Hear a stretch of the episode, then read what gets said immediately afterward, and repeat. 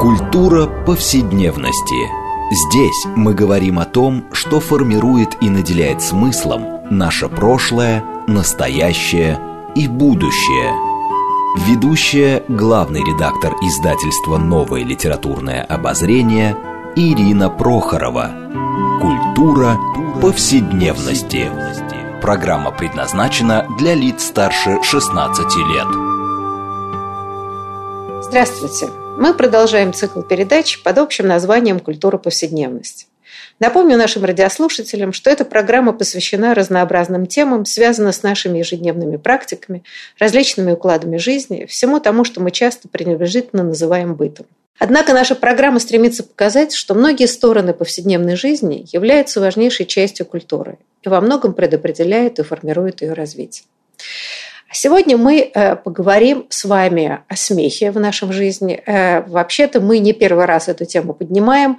У нас была еще своя, в свое время программа, напомню, об анекдотах э, в советское время – а, да, как они рождались, э, в общем, да, эволюция этой культуры, э, как эти анекдоты так или иначе соприкасались с действительностью, и не только повседневной, но и политической, как реагировало государство на анекдоты, и каков образ этого государства возникал сквозь призму анекдотов. А сегодня наша тема будет немножко освещаться с другого ракурса, а именно с точки зрения, как государство – собственно, использовала, может быть, использует смех в качестве инструмента управления, легитимации а, и некоторым образом идентификации.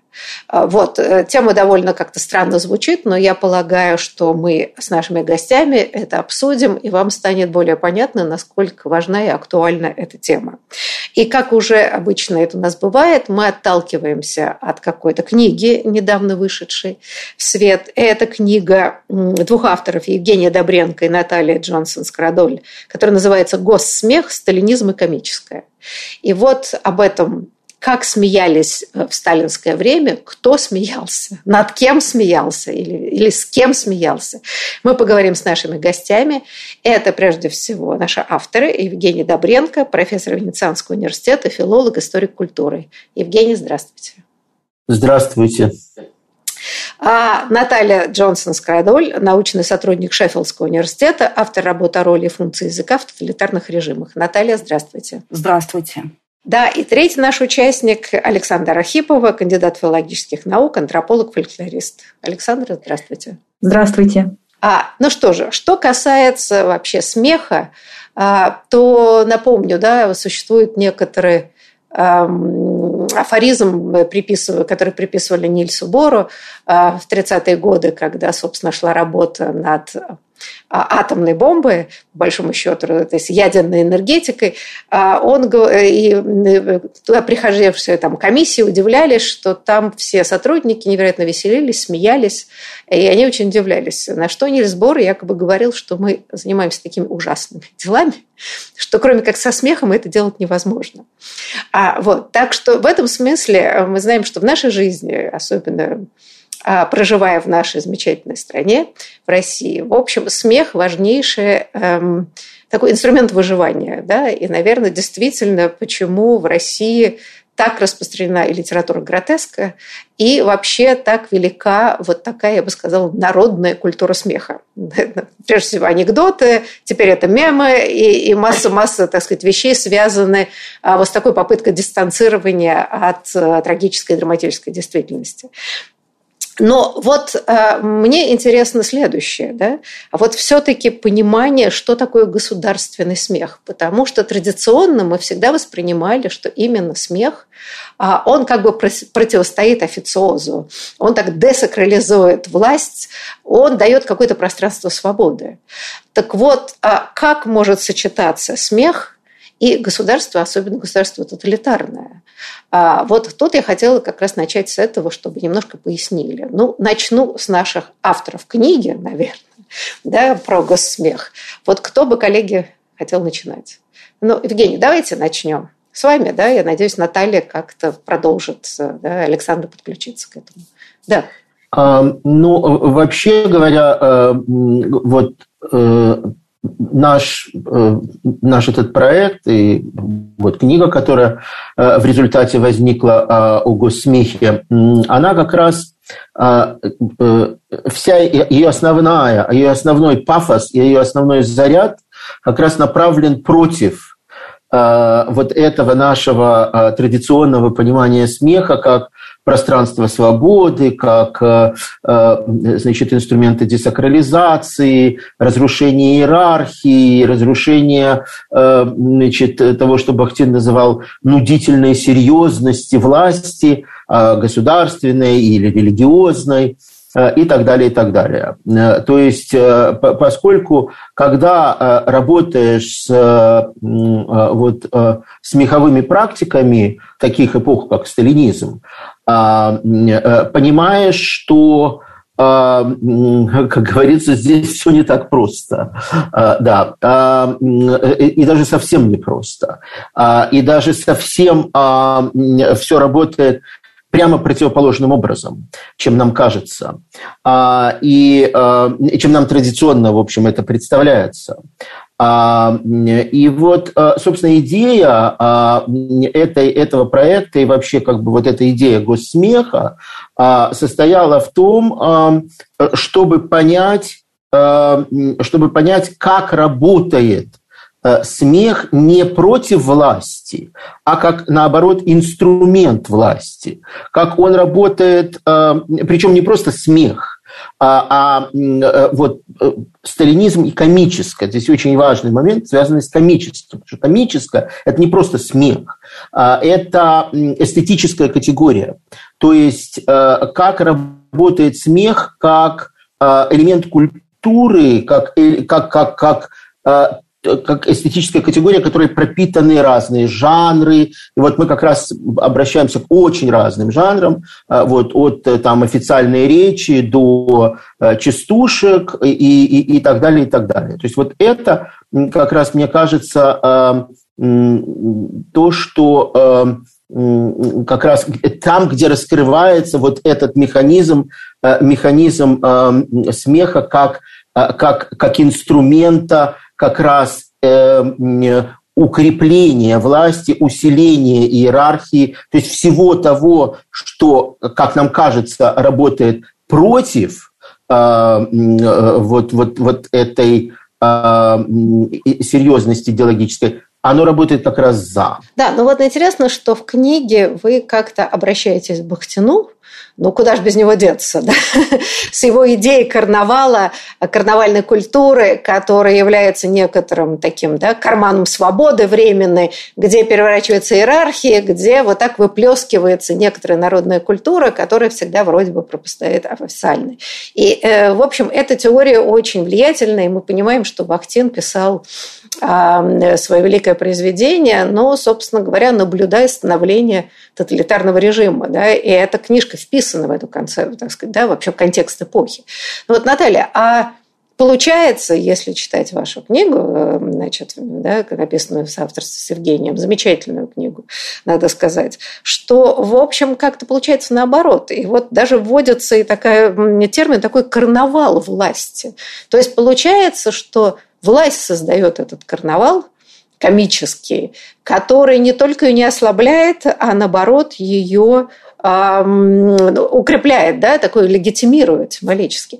А что это значит? То есть, грубо говоря, я правильно понимаю, что сталинский период, особенно послевоенный, а, это такое ну, я не знаю, да, вот э, использование, вполне сознательно используя комического смеха и так далее, вот такое, да, в его пропаганде.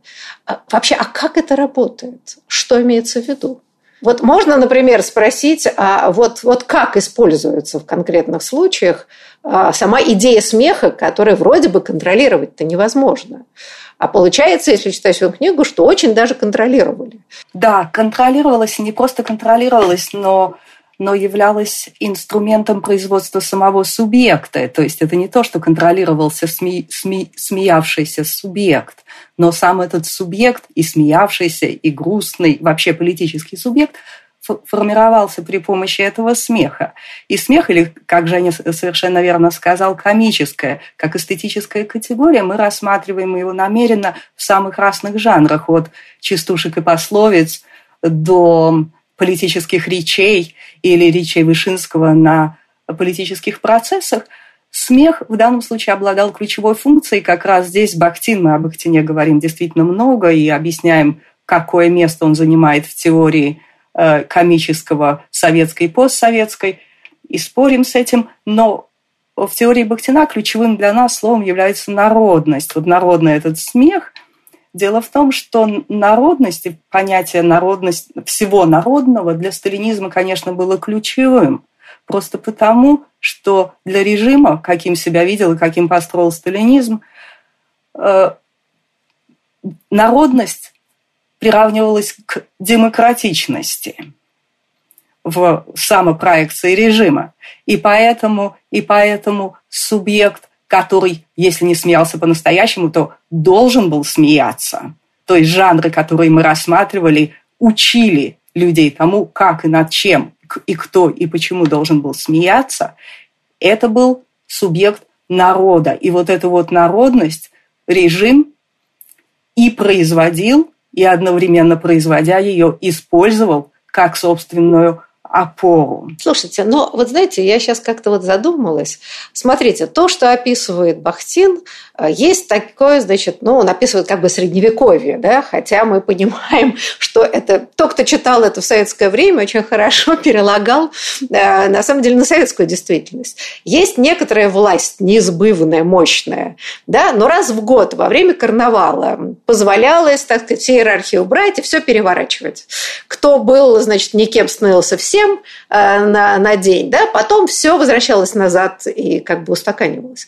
Но если посмотреть э, на саму большевистскую революцию, как, собственно, этот карнавал, где все перевернулось, и, значит, кто был никем, тот стал всем, а, да, то на самом деле э, перед советским режимом за все время существования, особенно в сталинское время, вот эту перевернутую реальность надо было закрепить символически обосновать, почему это перевертыш не на один день, а это как бы на века.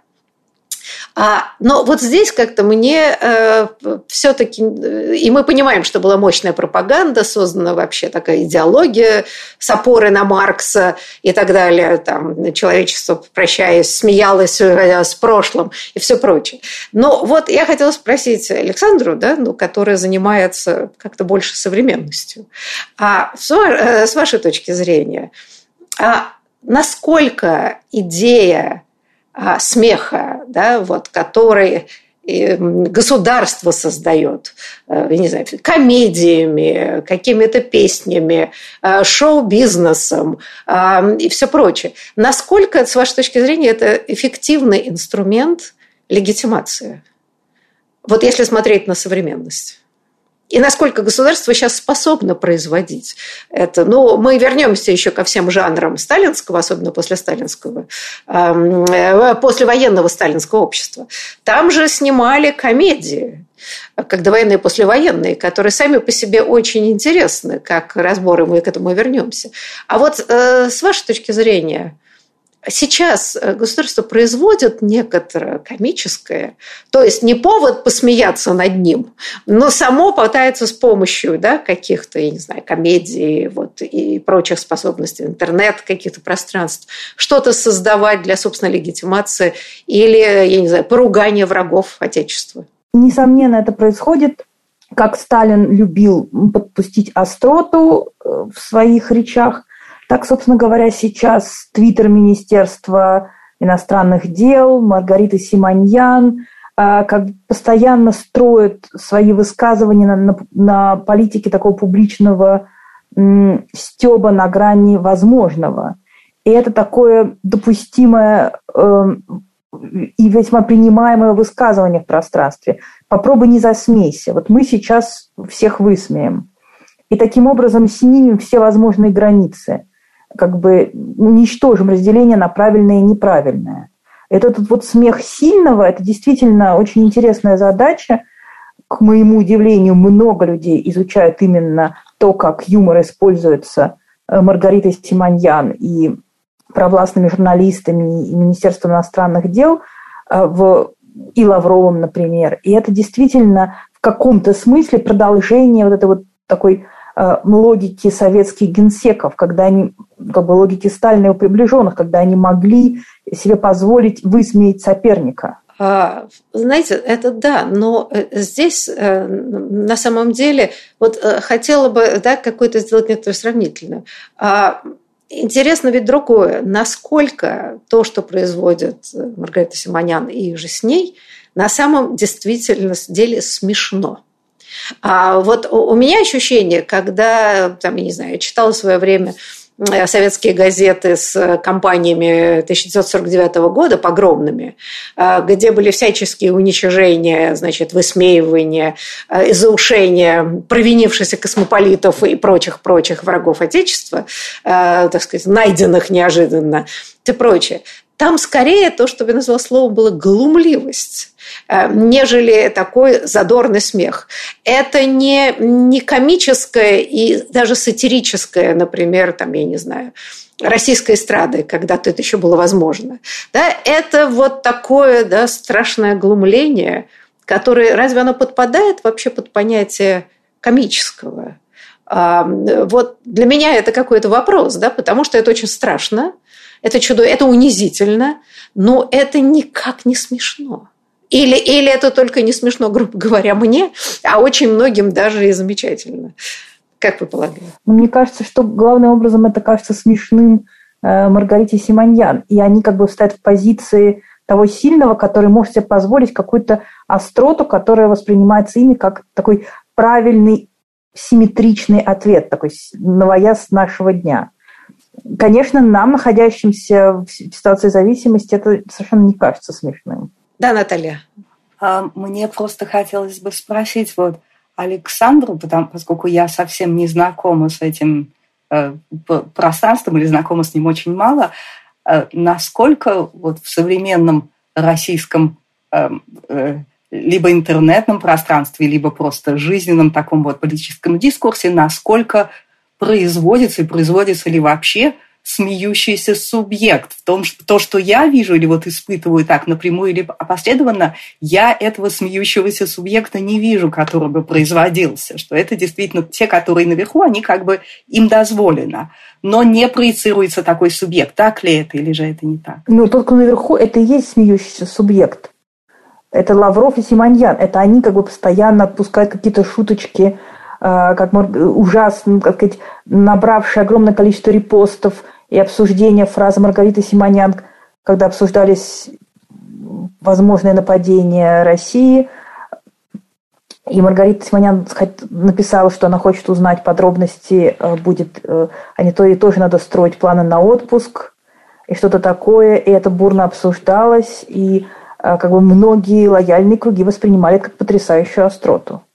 То есть она вполне себе смеющийся субъект сам в себе. И есть люди, которые это повторяют, это воспроизводится, это расходится, ну, как бы, десятитысячными репостами. Да, Евгений. А, я думаю, что э, то, вот, то, то, то, о чем мы говорим, это, конечно, э, говоря современным языком, это типичный политический троллинг, которым занимаются, которым, кстати, занимается Э, ничего нового здесь вообще нет, э, то, чем занимается там какая-нибудь Мария Захарова. Э, этим занимался там какой-нибудь Давид Заславский в 49 году. Эти, эти фильетоны, эти такие памфлеты, которые писались значит, в эпоху Холодной войны, они просто абсолютно повторяют весь этот дискурс. Поэтому как бы, это просто как бы новая форма поскольку медиальная, медиальная иная форма, потому что раньше э, была газета, в которой была карикатура, э, вот, которую мы, кстати, э, в книге у нас подробно это все рассматривается, анализируется, да, а была карикатура, сейчас э, как бы это не газета, это э, другое, просто другой медиум, да, это, это э, там интернет, телевидение, там каналы, телеграм-каналы, Facebook и так далее. Это уже другие там, другие формы, другие форматы, но в принципе вот этот же дискурс такого сардонического издевательского смеха, он очень активно как бы функционировал в сталинское время, вот, и в советской печати, и в, в речах самого Сталина таких, там у него очень много всяких издевательских таких э, текстов, э, где он, в общем, действительно таких глумливых, да, Э, поэтому э, как бы здесь ничего нового нет. Вот что мне кажется действительно интересным, если уже речь идет об этом, о, о вот таком сравнении, это то, что сталинская культура, она э, подстраивалась а, под, и вот в этом как бы был ее элемент ее народности, да, она подстраивалась под сознание а, как бы того, что сейчас называется глубинный народ, да, вот такой вот основной как бы массы, критической массы населения, да, создавая, условно говоря, деда Щукаря, а, который, значит, а, будет вызывать смех у, у, у, у массового читателя. Да, и, и таких там значит, персонажей в, в, в советской, в сталинской культуре было очень много. Да. А сейчас власть этим не занимается. Сейчас власть этим не занимается. Но дело в том, что популярные, как бы вот популярные авторы э, такие ю, ю, юмористического жанра, там какой-нибудь Петросян или там какой-нибудь там, я не знаю, Задорный, вот, вот вы помните, да, э, и, и его, скажем, концерты, которые собирали там тысячи и тысячи людей, да, где он, значит, все шутки сводились к тому, что, значит, американцы же тупые, и все, и зал просто э, умирает от восторга, заходится, значит, вот, вот этот как бы юмор, вот такого рода, в принципе, это, это как бы весь, все это было как бы в дискурсе холодной войны, очень активно действовало, и здесь ничего как бы э, нового нет. Другое дело, что э, я не очень себе представляю, во что превратилась э, как бы политическая сатира, в какой иной форме она есть. То есть профессиональной как бы, политической сатиры сейчас не видно. Условно говоря,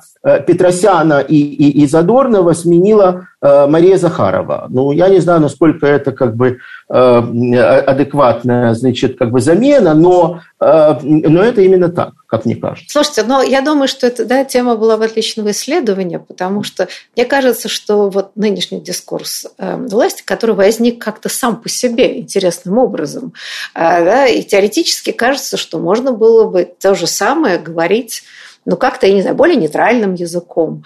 А, но в каком смысле, если верить э, а, вашему тезису, который мы сейчас после перерыва обязательно будем судим, о народности комического сталинского времени, не если нынешний дискурс – это современный вариант э, ну, такого несколько криминализированного состояния общества. А, да, мы всегда ведь как-то э, судим по некоторой верхней части общества, да, некоторому культурному слою, широкому культурному слою, а, который имеет свою традицию. А криминализация жизни, которая происходила в советское время и как бы, да, прошла через 90-е, а, вот этот, мне кажется, язык, он э, и есть проявление народного. той его части, а, которая, конечно, может быть и преобладает. Это трудно сказать, но в данном случае это удивительно, как это возникает стихийно и становится таким, а, я не знаю, правильным, современным, а, лояльным языком власть. Вот, знаете, нам нужно сейчас выйти на небольшой перерыв, а после него мы вернемся и поговорим о все-таки госсмехе в сталинское время, который, мне кажется, там есть масса интересных вопросов, которые я хотела бы, в общем, прояснить, задав их э, нашим а, гостям. Так что, пожалуйста, не переключайтесь.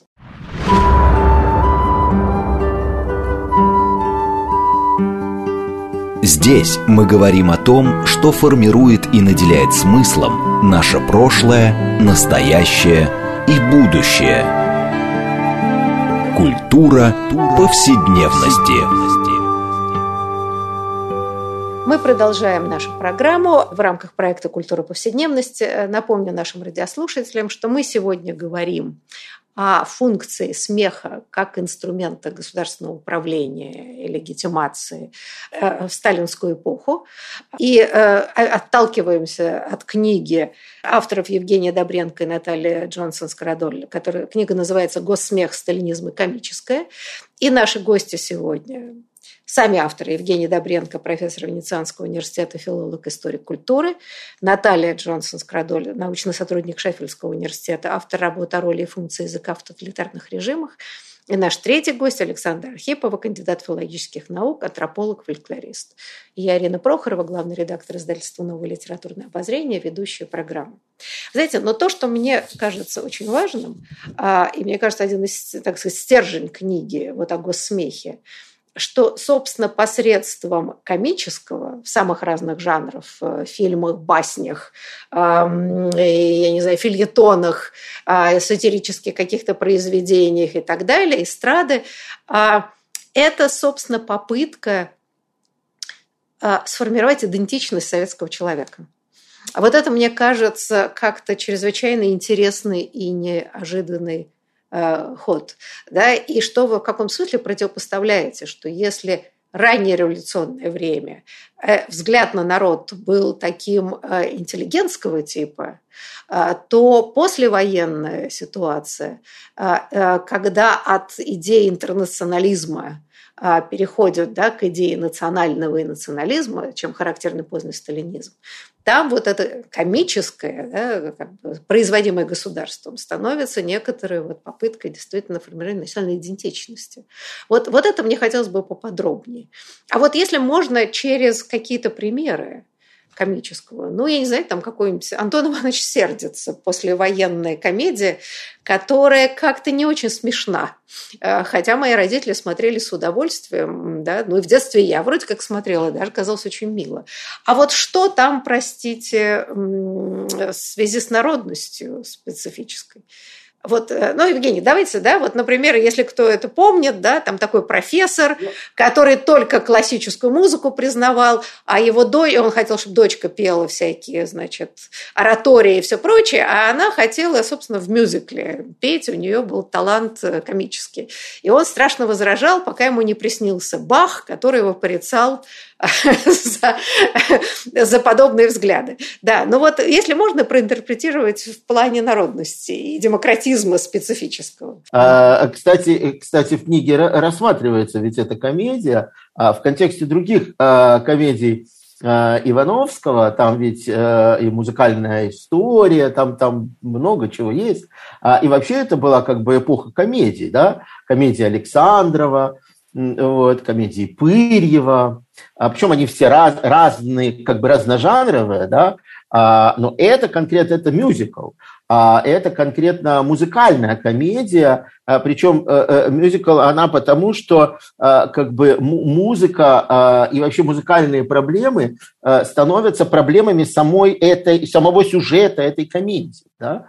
А, вот. И а, мы видим, а, что а, там, значит, есть а, фактически ведется спор а, между тем, что вот а, якобы народ любит вот просто оперетту, да, а вот какие-то там заскорузлые профессора консерватории, которые считают даже оперу низким жанром, только достойным жанром, они считают Баха и Генделя.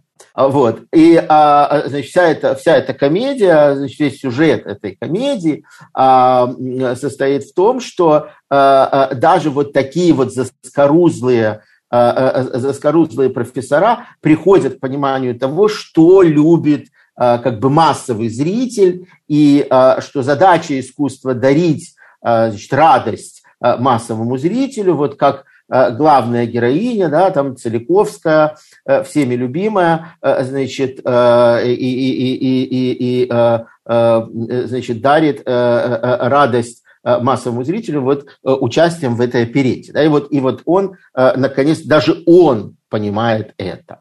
А, то есть это сюжет очень важный, который двигался через все сталинское, все сталинское искусство. Э, Наталья, а я хотела спросить, но ведь э, сталинское, особенно послевоенное искусство, это абсолютно искусство такого, я не знаю, классицизма, но понимаемого, да, это ассоциируется, ну, достаточно, я не знаю, там, в Берлине посмотреть на посольство э, Советского Союза, я один раз там была, естественно, уже постсоветское время. Это что-то невероятное, да, это вот башни эти огромные, высотки да, в Москве и так далее. Это какое-то такое страшное, застывшее это «Культура-2», который описал Паперный, да, уж никак с комическим казалось бы, не сочетающиеся, а, статуи эти грандиозные. А как тогда понять это странное соотношение вот этого демократизма? Да? С одной стороны, значит, вот это, а с другой стороны, вроде как все для народа. Это как? Это как работало? Понимаете, мне кажется, что здесь стоит посмотреть на эволюцию, хотя мы рассматриваем разные жанры, но тем не менее некая, некая хронология там все-таки присутствует. То есть с самого начала, с вот этих самых глубоко народных эм, жанров э, пословицы и поговорки, которые забавны и поучительны для нас тем, что взяты за основу эм, э, этих советских якобы народных, на самом деле, в основном, конечно, фейковых пословиц и поговорок, реальные пословицы и поговорки городских окраин начала века часто скобрезный, часто совсем даже, ну, не совсем приличный, где просто не совсем приличные слова заменили на политически корректные. И масса забавных примеров, где там вместо, например, в дом, в дом я тещу привела, или там что-то, не помню, какие-то, ну, в общем, смешные какие-то вещи, э, э, когда когда какие-то несуразности с точки зрения советской власти заменяются на политически корректный в дом корову привела, в дом, в дом благодать привела или что-то такое. Когда учили народ просто вот такой действительно неумелый еще смеяться, еще неуклюжий, и объект, и субъект смеха, когда даже не совсем понятно, над чем смеются, смеются, смеются ли над тем, кто так неуклюже вставляет советские слова в скобрезные пословицы, обращая их советские, или же, или же смеются над, над самой той властью, которая заставляет их так делать. То есть там все достаточно скользко, достаточно непонятно. Этот, это субъект, которого только учили этому или который учился сам, и который через 20-30 лет спустя уже научился этому языку. И тот классицизм, о котором вы говорите, и то, о чем мы пишем, как о такой культуре вот такой скуки, например, у Михалкова эти его басни, они бесконечно скучны, мы анализируем вот эту вот скучность как некое такое, как, как модальность, как инструмент. Этот классицизм происходит от того, что то, что вначале собиралось по словам, по кубикам таким вот маленьким, этот смеющийся смеховой субъект, он уже научился говорить, научился говорить на этом языке, и вот этот новый мир смеховой, он уже со со составлялся из целых блоков, устойчивых, устойчивых блоков выражения, когда бюрократ ассоциировался с совершенно определенным набором фраз или моделей поведения – когда меща, э, мещанка ассоциировалась с другими фразами, другими моделями поведения. И все это складывали вместе, и получался такой вот накрученный классицизм советское посольство в Берлине.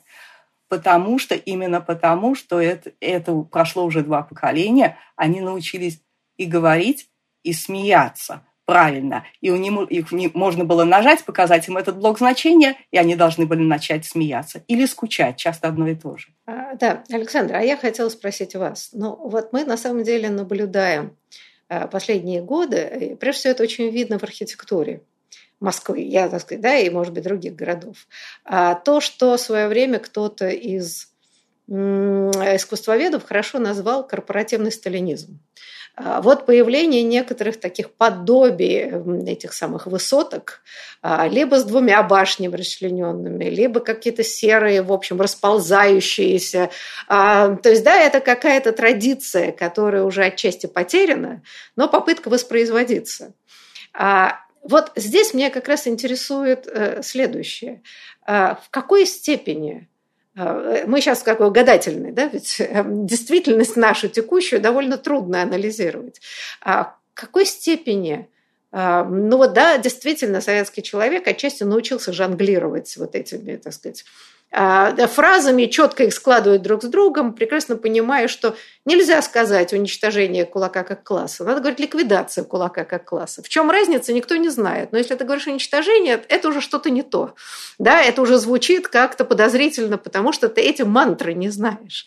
А вот сейчас, грубо говоря, если посмотреть эту попытку, да, так сказать, эту традицию как бы поднять, как она сочетается, вот, я не знаю, с умением людей повторять, и если эти сложившиеся какие-то словесные а, кубики, или все-таки нет, или, например, сфера то, что мы называем в широком смысле комического, а, люди смеются по-разному и неправильно. Вот как вам кажется? Такой вопрос несколько сложно ответить. Я, честно говоря, не очень понимаю, правда, как на него можно ответить, но в современных реалиях есть некоторые интересные пересечения с книжкой «Госсмех».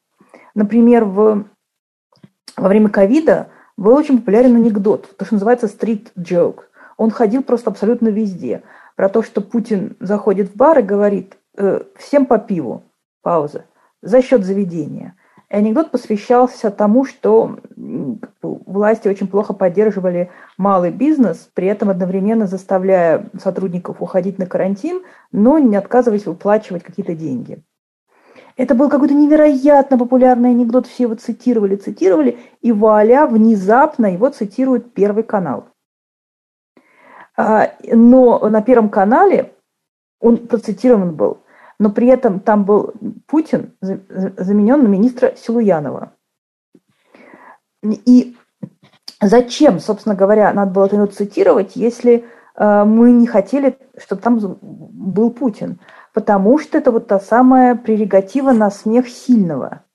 Мы хотим перехватить инициативу и сверхпопулярный анекдот – рассказать самим в несколько измененной ситуации. И вот эта вот тенденция, она сейчас наблюдается про смех сильного. Возвращаясь к книжке 20-х годов, возвращаясь к книжке про госсмех, а, в 20-е годы, до, собственно говоря, гегемонии Сталина, была чрезвычайно интересная о том, дискуссия о том, чем является анекдот. И с точки зрения многих анекдот являлся таким оружием пролетариата – недооцененным анекдотом, оружием, которое надо максимально использовать для того, чтобы с помощью анекдота бичевать пороки общества, как то Непманов, как то эсеров, но в основном Непманов и буржуа. И поэтому анекдот как бы должен, наоборот, распространяться, поддерживаться, использоваться массами. И э, постепенно как бы эта дискуссия, она как бы все затухала, затухала, и уже в начале 30-х анекдот делится. Все-таки настаиваю на том, что вот этот вот подпольный смех, он существует.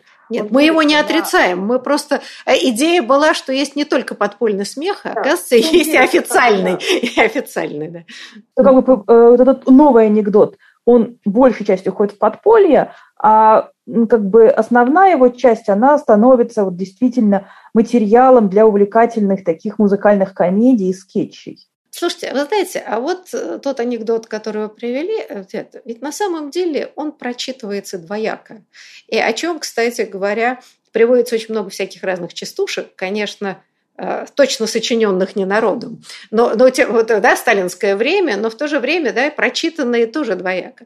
Знаете, но я хотела, пока наша программа не кончилась, вообще самую важную для меня лично да, вот, тема, связанная с книгой, это проблема то, о чем вы пишете, а, что весь этот государственный смех, который да, государство внимательно следило, что, какие фильмы снимались, да, цензура, где как смеялись массовики-затейники и так далее. Но вы пишете, что этот продукт, то есть да, государственного смеха, был лишь значит, отчасти социальной инженерии.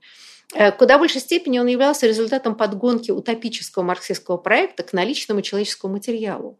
То есть мы понимаем, что особенно после войны основной контингент э, людей это были бывшие крестьяне, да, вот раскрестьянины, которые приехали в города, а, ну, уничтоженная деревня, но люди носители крестьянского сознания.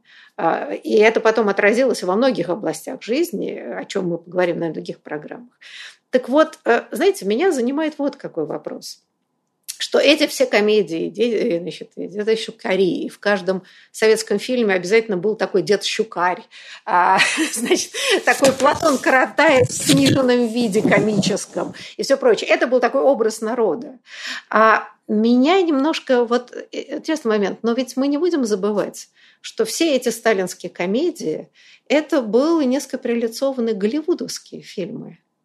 Ничего, собственно, нового в этих комедиях не было, да, и даже распределение ролей во многом, да, в общем, можно было бы найти аналоги в американских фильмах. Таким образом, как, как создавалось это и подгонялось это под идею народа, и как это способствовало эм, э, ну, как бы, да, складывание национальной э, идентификации. Понимаете, что меня беспокоит э, интересует? Ведь фактически эм, большевизм разрушил крестьянскую культуру, он уничтожил ее, попытавшись создать ее место псевдонародную культуру, то, что мы и видим вот в этом смехе, то, что вы описываете. А насколько это удалось? Удалось ли создать эту новую а, народную культуру, псевдокультуру? Вот, э, Евгений, как вы считаете? А, я думаю, что удалось. А, я думаю, что это был очень успешный проект. Вот знаете, э, наша, наша книга, она, э, я вам как издателю это э, расскажу, а она имела другой подзаголовок. Это мы потом уже придумали «Сталинизм и комическое».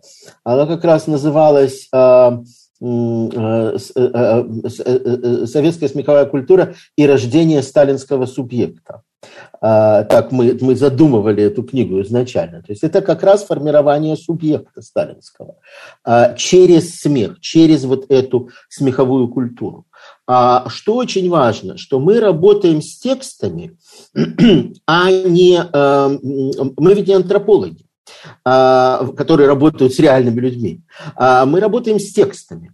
То есть то, что мы видим, мы видим не результат, мы видим инструмент – мы видим инструмент, мы видим его функции, мы видим, как это работает, а, что берется за основу? Да, здесь берется за основу, там, скажем, у Александрова это очевидный Голливуд, а, скажем, колхозные комедии – это вот э, э, такая типичная перелицованная комедия дель арте. То есть э, со, со, всеми, со всеми там просто персонажами народной комедии. А, вот. А, такого, ну, в русском изводе это такой как бы балаганный театр, а, из которого сделана как бы советская комедия, колхозная комедия. А то, насколько это был успешный проект, я думаю, что он был чрезвычайно успешным, потому что власть практически производила через при помощи этого инструмента а, при помощи вот этого госсмеха, она производила тот образ, тот образ народа, да, вот как, как, как коллективного тела, как коллективного, как целого, да, а, который, по сути дела, она производила, почему это было так важно? Потому что она производила субъект, собственной легитимации. В этом был вообще уникальный, как бы, уникальность этого проекта, такая идеологическая перпетум мобиля, то есть это какой-то замкнутый круг. То есть власть сама производит субъект, который ее же и легитимирует. Поэтому она создает его таким, каким она хочет его видеть. А дальше, дальше а населению предлагается идентифицироваться с тем образом, который проецирует это сталинское искусство. Ну, я бы а, хотела... Например, да, да. Вот в, э, начиная с 35, 36, 37 годов создается новый ритуал Нового года и создаются подробные методички, как дети должны праздновать Новый год, включая все советские дети, подчеркивалась одинаковость, и деревенские, и городские, и там огромное количество места в этих методичках отводилось смеху. Там постоянно, значит, а вот тут должна быть шутка, а вот тут Дед Мороз шутит, а вот тут дети долго и продолжительно смеются. И это как и это вот радостный, ликующий смех был необычайно важным ритуалом Нового года. Слушайте, а вот да, у нас время уже истекает, а тема такова, что надо, видимо, делать еще дополнительную программу. У меня только один вопрос. Вот когда я читала это все, я вот о чем подумала.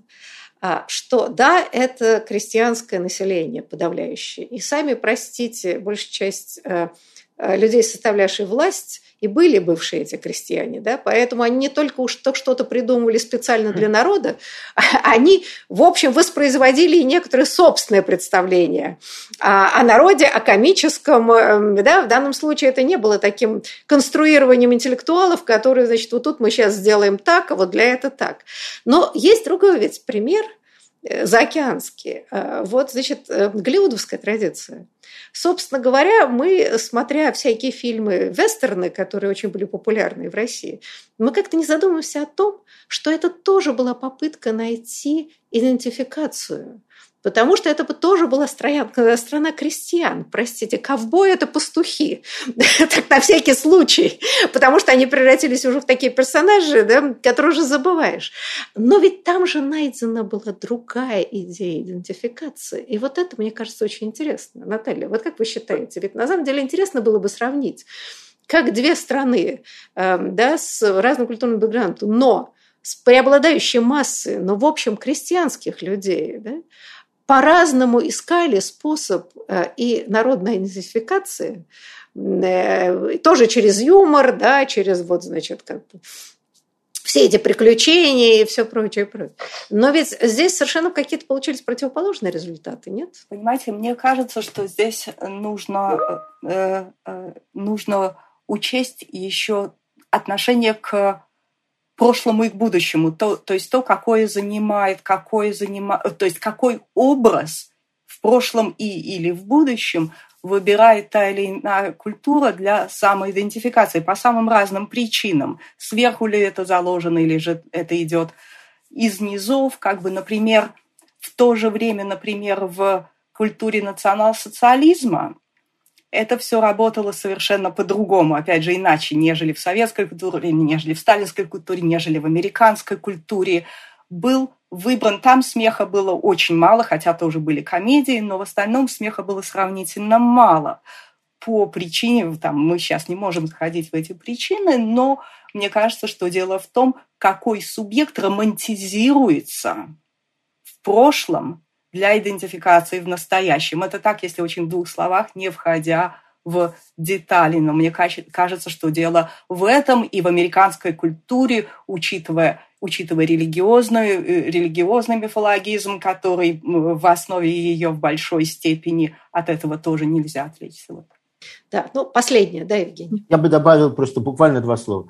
А, мне кажется, что э, принципиальный момент э, различия здесь в том, что э, в основе американской культуры э, лежит принцип индивидуализма. А в основе советской культуры лежит принцип коллективизма.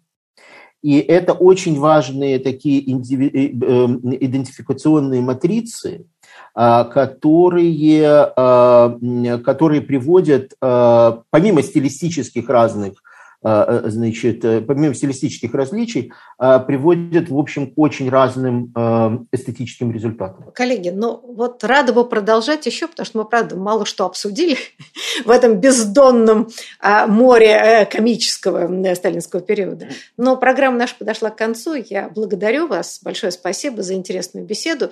Я думаю, что нам стоит еще раз собраться и продолжить этот важнейший разговор. Спасибо вам большое.